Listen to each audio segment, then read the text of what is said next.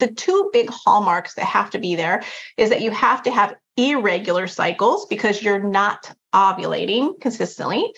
And you need to have evidence of higher androgen levels, like acne or unwanted hair on places that you don't really want it to be on your abdomen or even on your face, or lab abnormalities, having your androgen levels actually be high. If you want to live like you matter, ditch the pills, look great, and feel freaking amazing, you're in the right place. I'm Dr. Wendy Trubow. And I'm Dr. Ed Levitan.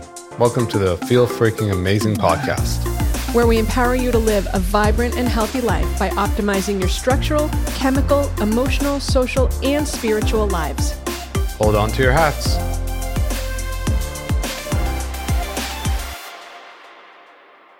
Hello, and welcome to this episode of the Feel Freaking Amazing Five Journeys podcast. I'm Dr. Wendy Trubow. Ed is again not with us. He's seeing patients. So I'm on my own, but it's a great conversation because we have Dr. Jennifer Roelands. She is an integrative medicine trained OBGYN, so after my own heart.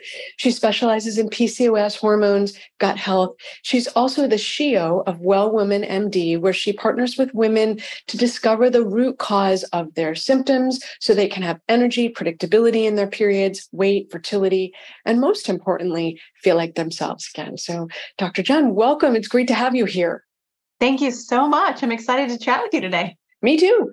So, so I mean, you and I both learned about PCOS in residency, but tell me about like what is it? What are the symptoms? Yeah, so polycystic ovarian syndrome, we typically sort of call it a GYN problem or reproductive problem because most of the time patients will come into the office and they say, Well, I got off the pill and I'm trying to have a baby and I'm having difficulty getting pregnant. Um, or they'll come into the office and they'll say, you know, I, I got off the pill and I'm gaining all this weight. My periods have become very irregular. I'm starting to notice that my face is breaking out. And I just, you know, I have a lot of food cravings, a lot of hair thinning or hair loss. And those are also very common symptoms of PCOS. But there can be some uncommon symptoms of PCOS.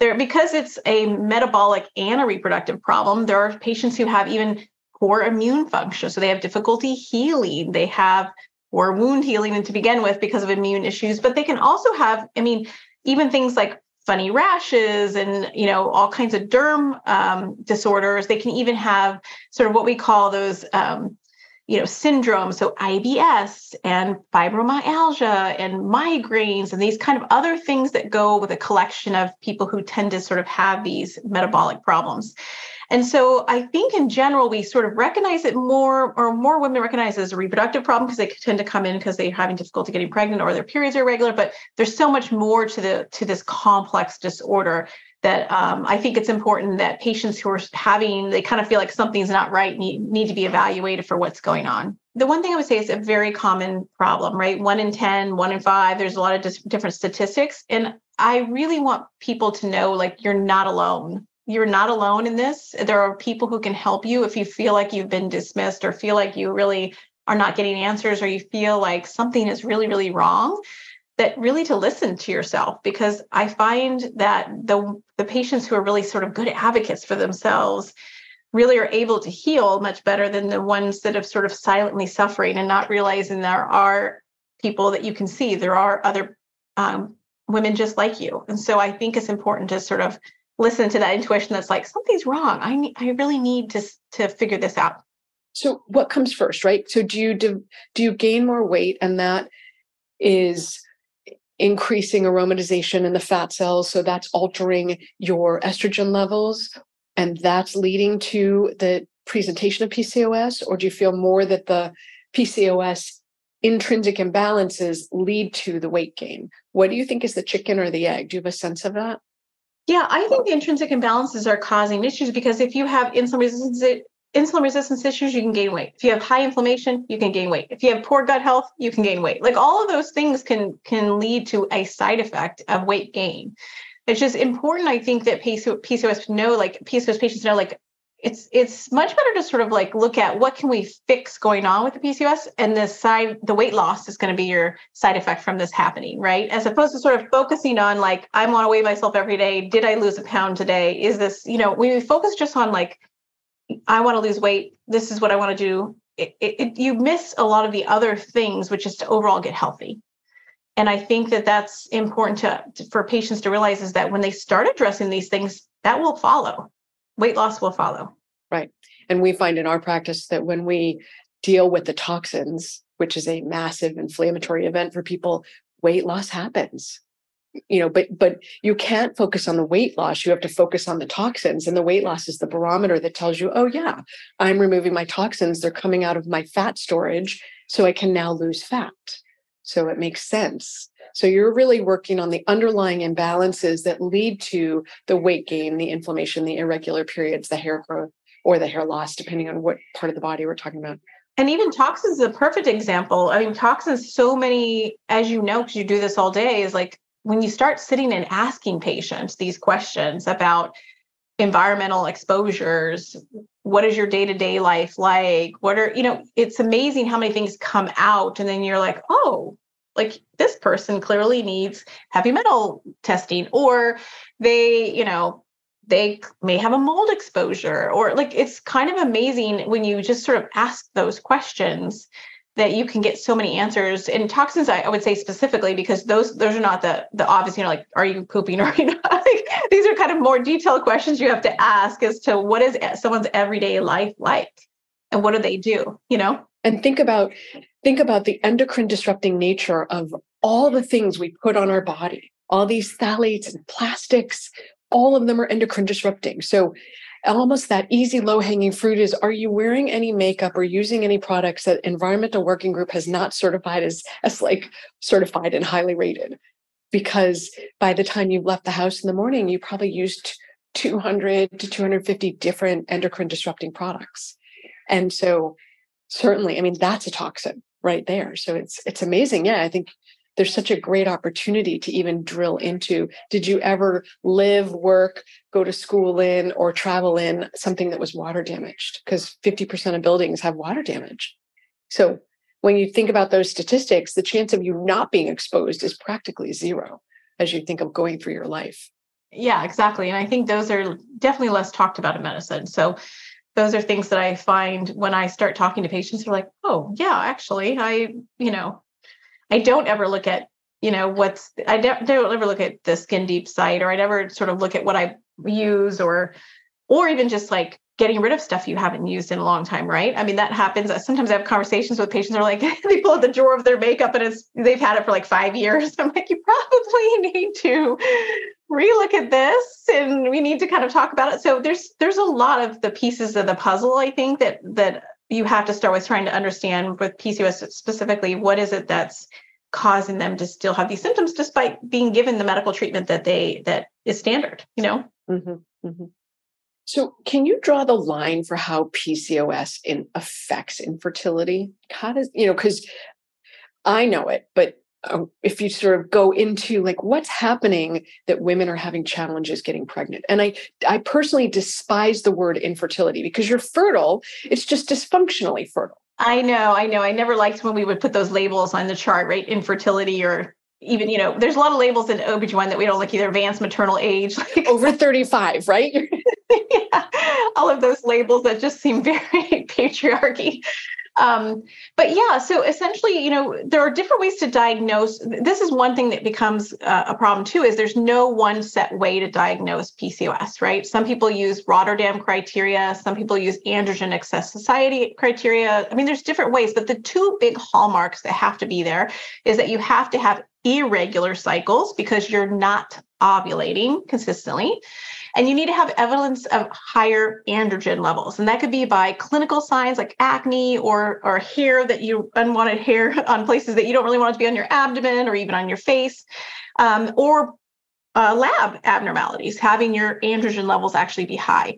And that first criteria where I was saying the, you know, the irregular cycles, well, if you're not ovulating consistently, say if you have 12 possibilities in a year, if you had a normal cycle every single month and you're only getting maybe three or four chances to ovulate, then you drastically decrease your chance of becoming pregnant. I mean, it is a statistical game, right? I say to people, if you're going to have an egg, you need to flood it with sperm. It's just a statistical probability. And so you need to make sure that there's sperm waiting for the egg. But if you don't get the egg, the sperm are just hanging out, loitering, you know, waiting. Yeah. Yeah, and even some people with PCOS um, may ovulate in a very outside the normal window, right? So they might have like 37 day cycle, and instead of it being, you know, day 12 to 14 like the apps say it's like 16 or 17 for them and say sometimes they just frankly miss the window so you may even get a limited amount of time but on top of that not even understanding that your window is a little different timing. And so that can happen where patients will come in and say i tried this ovulation test. They're positive all the time which is you know happens with pcos because the higher lh that they are have all the time and they really kind of can be missing that possibility of when it happens. And you bring up a really good point. Like I'm actually on one, uh, you know, these four kids, my kids are older. My oldest is going to college next year and my youngest is 11. So it sounds like, anyway, I'm really on one of my kids' schools because they're not teaching sex ed and I'm going crazy. I'm like, I am an OBGYN. These kids need to be taught sex ed. But it's really poignant that you talk about because we're not necessarily taught what are the signs of ovulation? what happens you know as you ovulate your sex drive goes up because we are programmed to get pregnant you know we have as we ovulate we have more sex drive we get more mucus. I love the word spinnbarkeit. It always just was really cool. And like seeing the spinnbarkeit mucus that you can stretch, but then also the height of the cervix in the vagina comes lower. And then after ovulation, it goes up. And all these signs women can use, but often they're not even aware, like, oh, oh not only is it the pms stuff but but it's really even understanding how do i know if i'm ovulating? So i think that's really important for women to be taught. I'm going to go back to my kids school now that they're back from break and be like okay what's happening with this? Because you know it's really important to teach people. So if you're listening those are signs. Yeah and for you know those are the bonuses and the negatives also the apps that are out there right? I love a lot of younger patients come in and they're always asking me here's what my app said here's what my app said. And, and the bonus is that i think some of these can do a great job with education and, and teaching women like hey look for this. Hey here's ideas. Here's this. But it can also for those that have pcos be very difficult because they can be very inaccurate for them who are not having regular cycles and can oftentimes sort of not be inclusionary, you know, inclusion kind of with those types of patients who are like, well, what does that mean for me? like what, what what's going on with me? So I and and I have younger patients who will rely on them and then they don't bring that information to me because they they're using the apps, you know? And so sometimes I'm kind of like, wait, we still have to kind of go back to the basics and kind of you know, here's what's happening to your body. Here's what you're looking for. This is what you should report if it's if you don't have this. So I think so, you know, we kind of rely on technology sometimes for good, but sometimes it can be hindering for some patients. Is there a PCOS specific tracker? No, not that I'm aware of. I do know that there are um, some of those apps you can literally say, okay, my cycle length is here and kind of adjust it a little bit, um, or literally use it as a calendar and track what's happening for you, but there is no PCOS app, which would be a great idea. It's my gift to you because that's not my area of expertise. But okay, let's go back to fertility. So, certainly missing the window, uh, which is a good argument for if you're trying to get pregnant, you want to have sex every two to three days throughout any possible fertile time. So, what other ways? Are there other ways that PCOS is going to impact the fertility other than decreasing the number of ovulatory cycles and maybe changing the window? Yeah, so certainly the other component from the metabolic side is insulin regulation, right? Insulin resistance issues. If you most women with PCOS have insulin resistance. I mean, some people quote 60%, 80%. I mean, I think a lot of us in the integrative and functional medicine world say everybody has some little bit of insulin resistance, even if you're a lean PCOS patient. And so, certainly, blood sugar regulation can affect ovulation. We know that can affect fertility. We know that when women get pregnant, they have a higher risk of miscarriage if they have blood sugar problems, if they're pre diabetic or diabetic, especially diabetic. So that's a component of PCOS that comes in there. And then inflammation.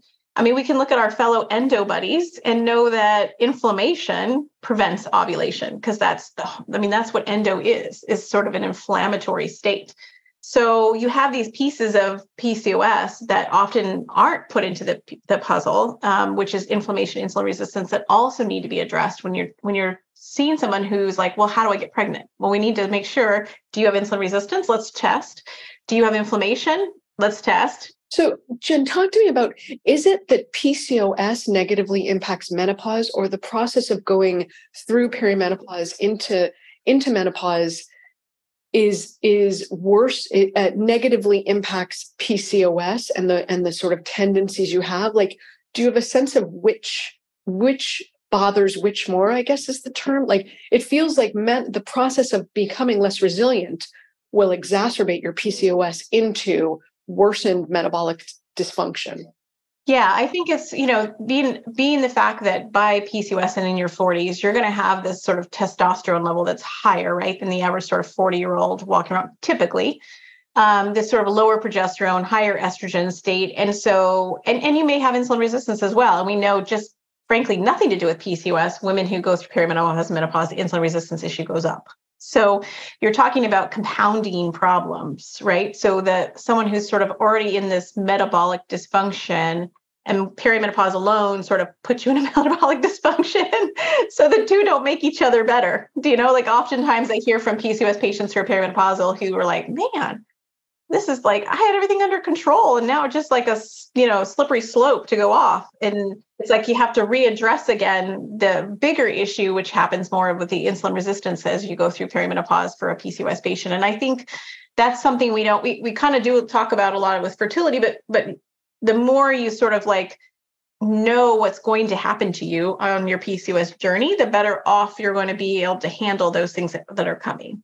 Yeah, and I think what's you know, knowledge is ignorance is bliss, but knowledge is power. So the more knowledge you have, when it happens to you, you go, oh wait, wait, I learned about this. Yeah, and I think on the other end of the spectrum, since we mentioned perimenopause too, you know, those patients too are so high risk for diabetes, chronic diseases like hypertension, cardiovascular issues like heart attack, stroke, obesity, all these things.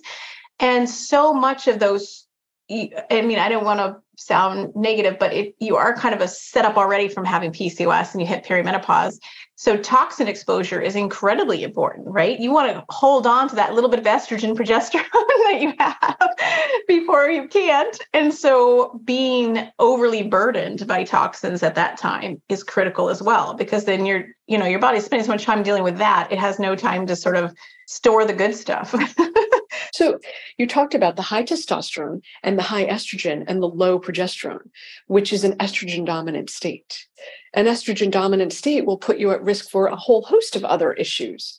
So can you talk a little about that and what because I know that some people are giving, you know, consistent and higher dosing of progesterone to PCOS patients to help balance them out. So can we talk about the estrogen dominance? Yeah, so the, the term estrogen dominance, as you know, is a pretty controversial term because the medical community, the conventional medical community says that doesn't exist. And we know that from our textbook. It says like that term estrogen dominance is not a thing.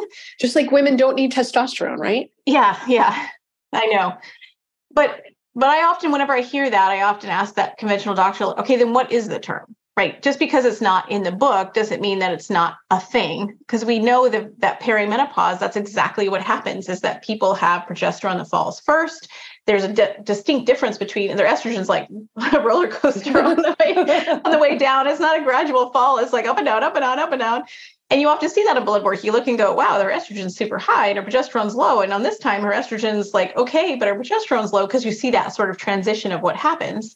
And so, you know, there is no better term, I think, than the word estrogen dominance. I think it is a good term because that is kind of the effects of what someone feels is the fact that their estrogen is so much higher than their testosterone and they should be really complementary to each other. And so I think, you know, by nature of PCOS, that kind of happens pretty often in in a as you sort of age. And certainly I think in that um, perimenopause time, that then that natural progression that's supposed to happen, you're already set up for like you're already sitting there doing it, right? From that perspective. And so I think that people do notice those symptoms that really get accentuated with it, like difficulty sleeping, like really having insomnia issues, really have noticing that hair thinning at your part, really noticing your face breaking out again, you know, when you hadn't had that happen to you in 20 years. And sort of note, and even those funky hairs that pop up from that higher testosterone that can happen. So I think that that's a predominant um, I like the term estrogen dominance because I do think it sort of describes what people go through during that time. Yeah. I was just thinking about something else you were just talking about, you know, because it's always important to make sure that the gut is functional. Because you, know, you think about all of whether you have PCOS or you don't have PCOS, you're going to put your bound and processed hormones into your gut. So if your gut has overactive hormone levels, particularly beta glucuronidase, you're going to deconjugate that bound inert water soluble hormone. Now you make it a free radical that's fat soluble cannot stay in your gut gets recycled into your bloodstream and now you have a dysfunctional pattern of hormone balance also. So so i, I would imagine that particularly for pcos patients ensuring adrenal liver gut axis health is critical just to make sure they don't go down that pathway even worse yeah, yeah. I talk about drivers for PCOS symptoms. So I I often and actually when I do I do a group coaching program with PCOS patients twice a year. And part of it is really distinguishing that gut health is a, is a serious driver, inflammation is a serious driver, and insulin resistance is a serious driver. And you have to be able to know whether or not you have a component of any of those as driving your symptoms. Because as you know, when you work with PCOS patients, like most of them will say they have constipation issues or they have some sort of bloating or some sort of GI component. So that's, I would say that was the one thing that changed from when I became an integrative doctor to when I was a conventional doctor is I ask, do you poop? do you poop regular? What's going on with your bowels? Do you have bloating? Do you have, do you feel like some foods just don't work well for you? Do you feel like you have, you know, that alternating diarrhea and constipation? Like what happens with your bowels? Because and I never used to ask that in a in my practice for 13 years, but now I'm like, that's one of the first questions I ask. I'm like, tell me what's going on with your bowels. Because if you don't have good, you can produce all the hormones you want, but if they can't be metabolized appropriately, it doesn't matter. Like it's it's all a wash. Because when you talk about gut being almost a component in almost everybody, like you can't not talk about mental health, right? Because your gut health is so key and so tied to your mental health.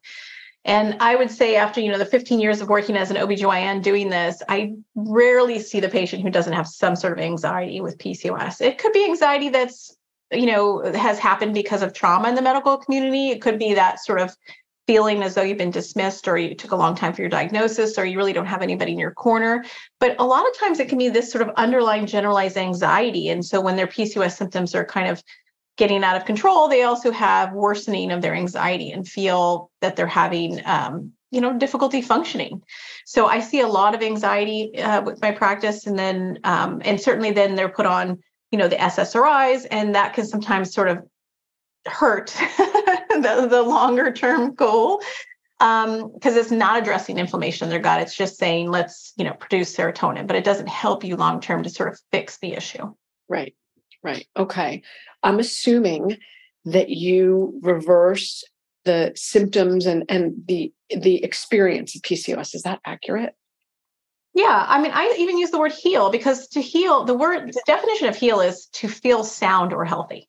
It's not curing. So when someone has PCOS, they have PCOS. They're not. I know that uh, some people online say that they're get rid of their PCOS, but you don't really you don't do that, right? It is what it, you are. You could those symptoms can be there, but you still have PCOS.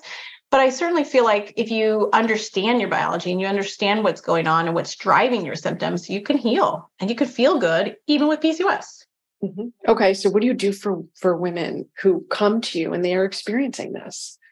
Yeah, so I often I think what I do first is try to connect the dots for people, for them to understand that it's not so their irregular cycles, their anxiety, their hair thinning, their constipation are all related and there's all a connector. We're all one, right? It's all one. Yes, yeah. So I think the first step for me explaining to people what integrative medicine really is is whole body medicine, not uh, here's a diagnosis, here's a treatment, here's a disease, here's a treatment. That's kind of wh- the way that conventional medicine or the traditional medicine works. And for me, it's trying to get them to understand first hey, this is all connected. If we start addressing these things, we'll actually fix some of these other things going on just by sheer, sheer nature of understanding what's going on. So I try to really figure out what is causing their symptoms. Could it, you know, again, going back to those basics with PCOS, what's driving them? Do they have a gut health issue? Do they have anything going on with their gut?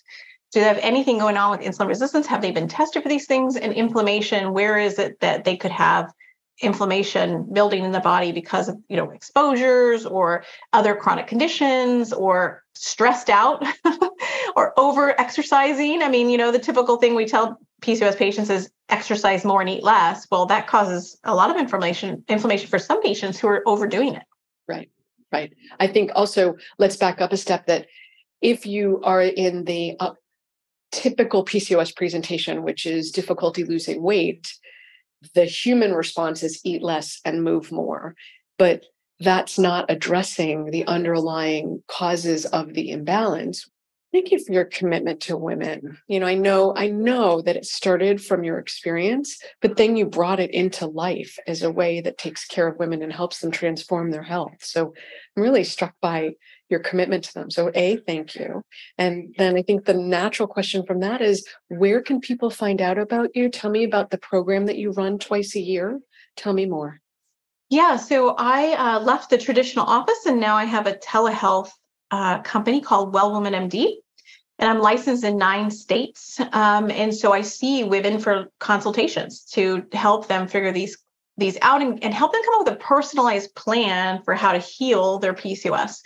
And a lot of times what I do is actually give them a good way to communicate with their doctor, right? So they continue to see their doctor, but now they're more empowered and now they're a better advocate for themselves to say, nope, every year I want these labs, or this is what I want to look at, or I need to readdress my insulin resistance. So they can really sort of know how to use the system.